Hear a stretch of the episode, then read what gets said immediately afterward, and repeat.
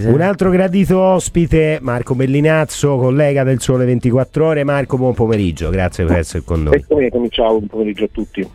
Marco, grazie di essere con noi, buonasera. Sei con noi perché ti sappiamo particolarmente sensibile alla, all'argomento. Noi oggi abbiamo voluto parlare della quella che io definisco l'offensiva del calcio arabo al, quella del, al vecchio continente. E, eh, siamo curiosi di sapere quali sono i motivi reali secondo te di questa offensiva.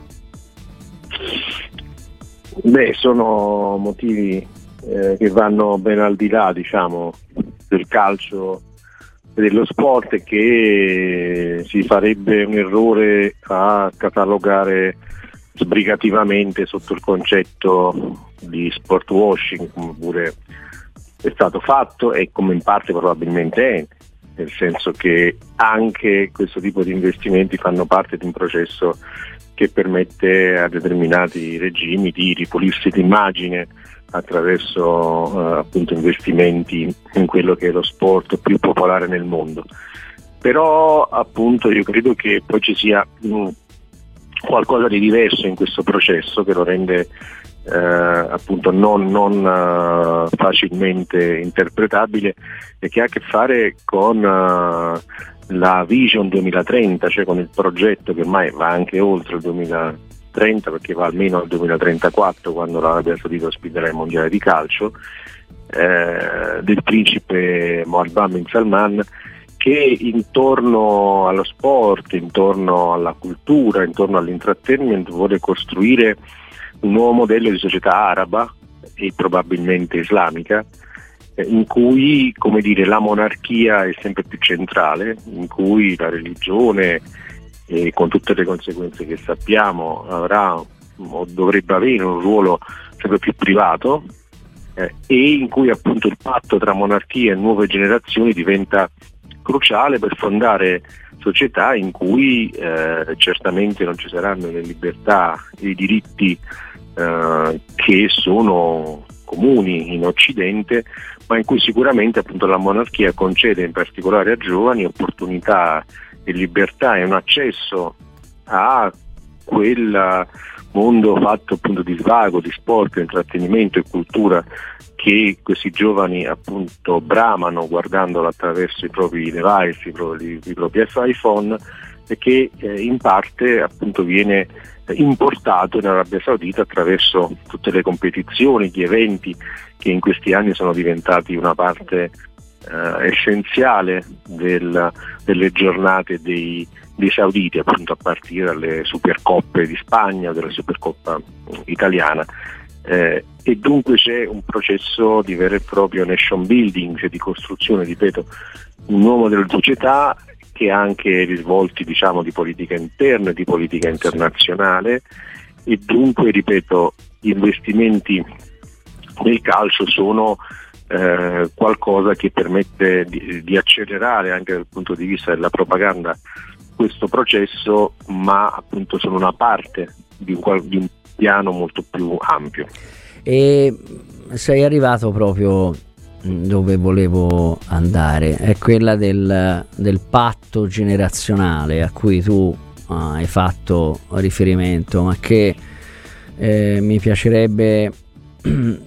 capire meglio ecco, e soprattutto anche far capire meglio a chi, a chi ci ascolta, cioè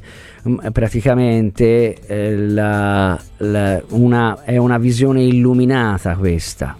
Eh, potre, potremmo definirla una visione illuminata, certo. cioè quella di eh, eh, andare verso un modello eh, concedendo qualche cosa. Ecco, certo non è, non è una che si metta in discussione il modello arabo, la, la religione francamente eh, ma evidentemente fa parte, fa parte, del modello stesso, ma lì per lì non avevo pensato. Però cercare di andare incontro alle nuove generazioni mm arabe, di arabi, per dargli comunque la possibilità di non essere, la leggo così, eh, neanche troppo tentati ecco, di, di romperlo questo, questo, questo modello, ma di avere una certa confidenza ecco, con... No, con, guarda, eh. esattamente, esattamente, questo, nel senso che dobbiamo capire che Mohammed Salman ha, oggi ha meno di 40 anni, quando ha preso potere ne aveva poco più di 30 e quindi diciamo non fa parte di quella nomenclatura di tra cinquantenni e sessantenni che ruotavano intorno alla monarchia saudita e che erano, traevano la loro legittimità dal, dal clero wahhabita, quindi dalla eh, corrente religiosa ortodossa che dopo il 79 ha appoggiato la monarchia saudita eh, per legittimarla rispetto a, all'Iran che aveva con la rivoluzione aveva portato appunto la, la religione al centro della vita pubblica. Noi dobbiamo immaginare invece un principe che eh, guarda ai giovani il 75% della popolazione ha meno di 30 anni in Arabia Saudita, eh, in cui le, le, donne chiaramente rivendicano un proprio spazio certo. e piuttosto che cedere a situazioni come le primavere arabe in cui dei movimenti islamici integralisti sfruttarono questo malcontento dei giovani per cercare di rovesciare eh, chi era al, al, al governo, eh, in una situazione in cui appunto l'iPhone diventa una porta d'accesso all'Occidente, quindi è sempre più difficile chiudere le porte, restringere le libertà. Eh, Babà Salman ha fatto questa scelta eh, non senza contraddizioni, soprattutto nei primi anni diciamo, in cui eh, governava, eh, ci ricordiamo insomma, l'omicidio Casoge, tutta una serie di scelte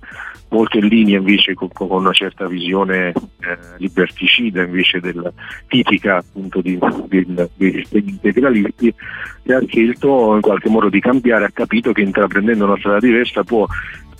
trovare l'appoggio diciamo, del, dei giovani che chiaramente a partire dalle donne oggi hanno sicuramente più diritti e più spazio nella società anche nel, nell'occupare professioni di lavoro e professioni e posti di lavoro eh, importanti in modo tale da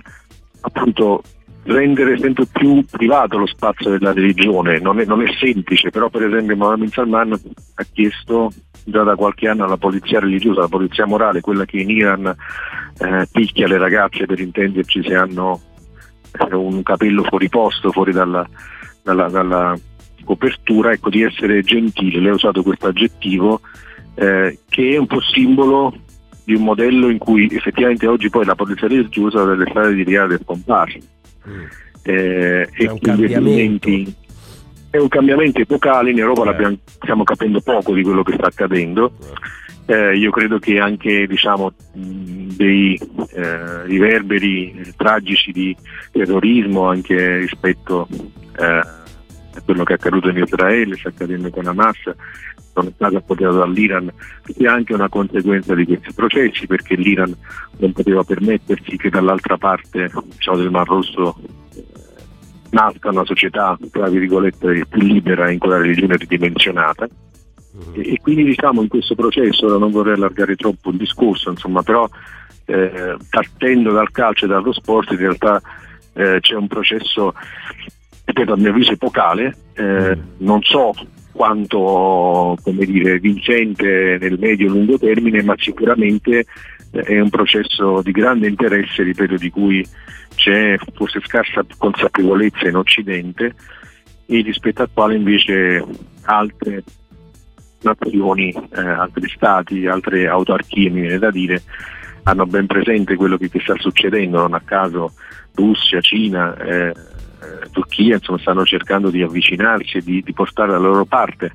eh, Mohammed bin Salman e tutta quella parte del mondo arabo che sta cercando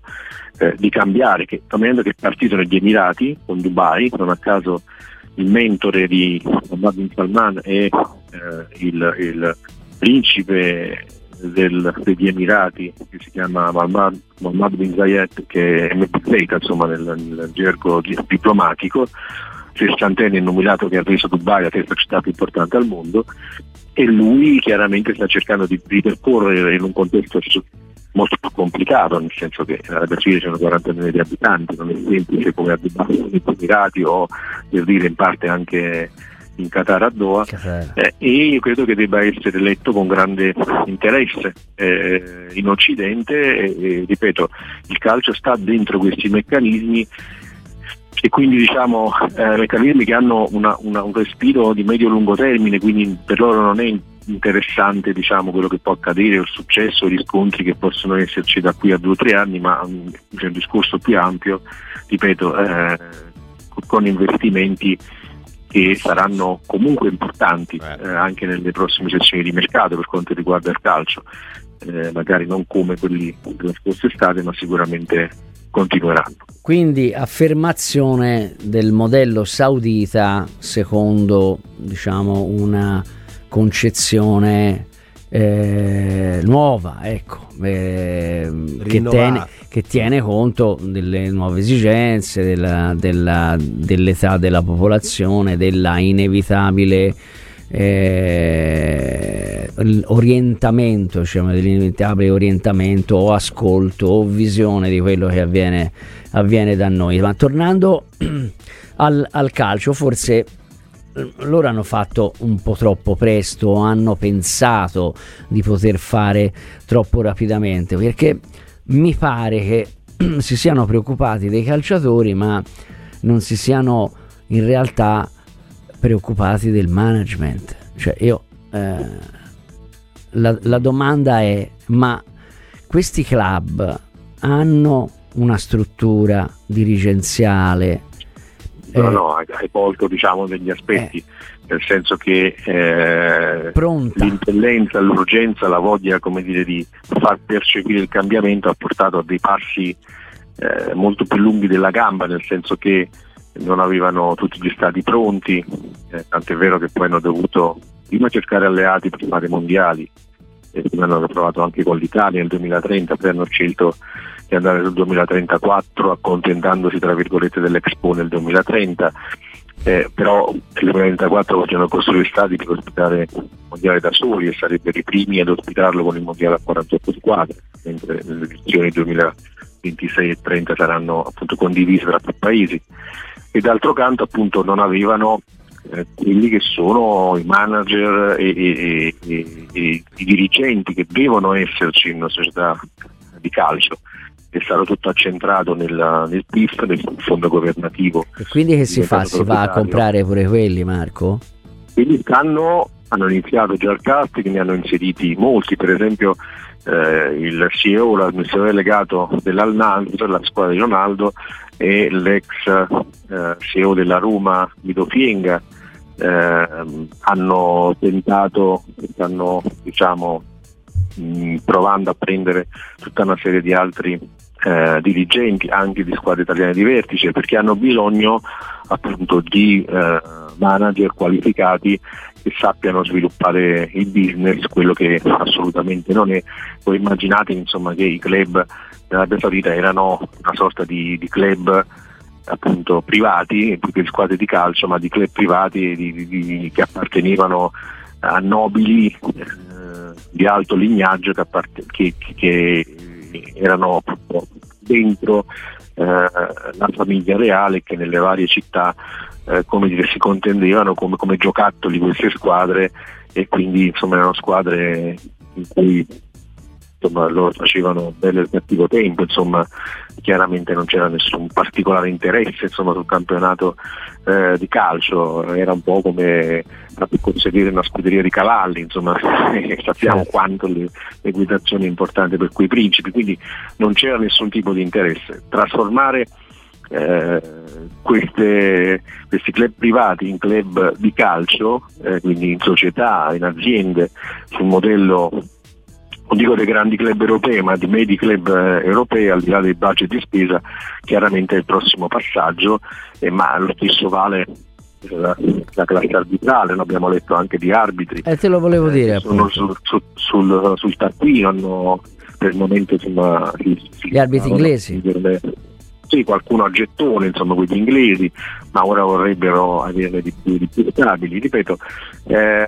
è come se avessero insomma, iniziato a costruire la casa dal tetto, ora però devono fare rapidamente eh certo. le, Poi... le, fondamenta. Dal loro punto di vista, diciamo, l'unica certezza che hanno tanti soldi da spendere, quindi insomma manovalanza mh, mm, mm, la troveranno. Ora ho letto di questi annunci in cui cercano giocatori per le serie minori offrendo qualche migliaio di euro di ingaggio al mese, insomma secondo terza serie in Arabia Saudita. Vogliono costituire eh, una base praticamente. Sì, perché l'altro grande tema è quello dei formatori, cioè di allenatori, certo. che è il problema che aveva anche la Cina quando ha lanciato il suo progetto, eh, con la differenza che in Cina c'erano di altri problemi politici e c'era un disinteresse sostanziale al calcio che invece non c'è nei paesi arabi, anzi c'è invece un grande, eh, una grande passione per questo sport, soprattutto da parte dei giovani. E dunque però c'è bisogno di tecnici, di allenatori. Eh, preparatori tecnici, preparatori eh, atletici, eh, eh, di nutrizionisti, ma tutti quei professionisti che oggi sono indispensabili dentro squadre diciamo di medio alto livello.